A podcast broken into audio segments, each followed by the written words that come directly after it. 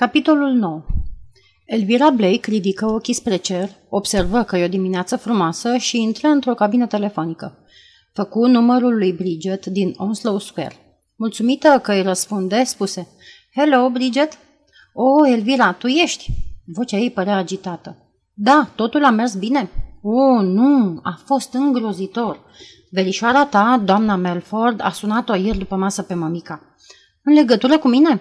Da, am crezut că rezolvasem totul când am sunat eu la ora prânzului, dar era îngrijorată din cauza dinților tăi. Se gândea că ți s-a întâmplat ceva, abcese sau cine știe ce. A chemat cabinetul dentistului și a descoperit, bineînțeles, că nici n-ai dat pe acolo. Așa că a sunat la noi și, din nefericire, mămica era chiar lângă telefon. N-am putut ajunge eu prima. Și, firește, mămica a spus că nu știe nimic și că precis nu locuiește aici. N-am știut ce să fac. Și ce ai făcut?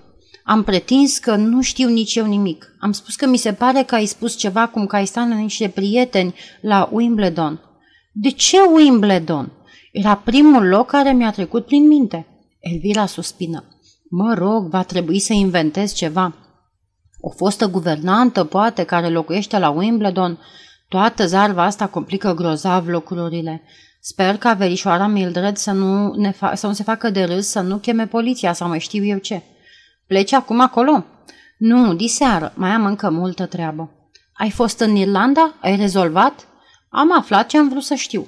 Par tristă. Sunt supărată. Pot să te ajut, Elvira? Aș putea face ceva? Nimeni nu poate să mă ajute. E un lucru pe care trebuie să-l fac singură. Sperasem că ceva nu este adevărat, dar este adevărat. Și nu știu deloc ce să fac. Ești în pericol, Elvira? Nu fi melodramatică, Bridget. Trebuie să fiu prudentă, asta e tot. Va trebui să fiu foarte prudentă. Atunci ești în pericol. După o mică pauză, Elvira spuse. Poate că sunt niște închipuiri, cine știe. Elvira, ce ai de gând să faci în privința brățării?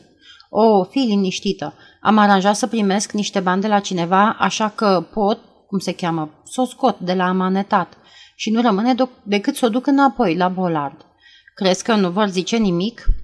Nu, mămico, a chemat de la spălătorie. Zic că n-am trimis cearceaful acela. Da, mămico, da, voi spune patroanei în regulă. La capătul celălalt al firului, Elvira zâmbi și puse jos receptorul. Deschise portofelul, căută prin mărunțiș, numără monedele și le orândui în fața ei, apoi formă alt număr. Când obținu numărul pe care îl vroia, introduse monedele necesare, apăsă butonul A și vorbi cu o voce subțire, răsuflând greu. Hello, verișoara Mildred? Da, eu sunt.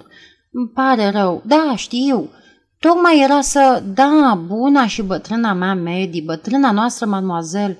Da, am scris o carte poștală, dar am uitat să o pun la poștă. O am și acum în buzunar. Să vezi, era bolnavă, n-avea pe nimeni să o îngrijească și am trecut să văd cum îi merge. Da, trebuia să mă duc la Bridget, dar asta mi-a schimbat planurile. Nu înțeleg ce mesaj ai primit. Cineva a încurcat lucrurile. Da, am să-ți explic când mă voi întoarce. Da, după masă. Nu, aștept până vine infirmiera care o va îngriji pe Medi, nu chiar o soră de spital, știi, un fel de ajutoare de soră. Nu, ar trebui să se interneze. Îmi pare rău, verișoară Mildred, îmi pare foarte, foarte rău. Puse receptorul jos și suspină cu exasperare. De n-ar trebui, murmură ea, să spun atâtea minciuni tuturor. Ieși din cabina telefonică și observă peste tot afișe pe care era scris Mare jaf într-un tren. Trenul de Irlanda atacat de bandiți. Domnul Bolald tocmai servea o clientă când ușa magazinului se deschise. Ridică ochii și o văzui intrând pe Elvira Blake. Nu, spuse ea unui vânzător care ieși în întâmpinare. Aștept până va fi liber domnul Bolard. Domnul Bolard sfârși îndată cu clienta și Elvira se așeză pe locul ei. Bună dimineața, domnule Bolard, spuse ea. Mi-e teamă că ceasul dumneavoastră nu e încă gata, domnișoară Elvira, spuse domnul Bolard. O, nu e vorba de ceas, spuse Elvira. Voiam să-mi cer scuze. S-a întâmplat un lucru îngrozitor. Deschise poșeta și scoase o cutie mică. Din ea luă o brățară cu diamante și safire. Vă amintiți că am venit cu ceasul la reparat, am ales cadouri pentru Crăciun și în stradă a avut loc un accident. A fost cineva călcat, mi se pare, sau aproape. Avusese îmbrățara în mână și probabil că am pus-o în buzunarul hainei, fără să mă gândesc. Am găsit-o abia azi de dimineață, așa că am venit în goană să o aduc înapoi.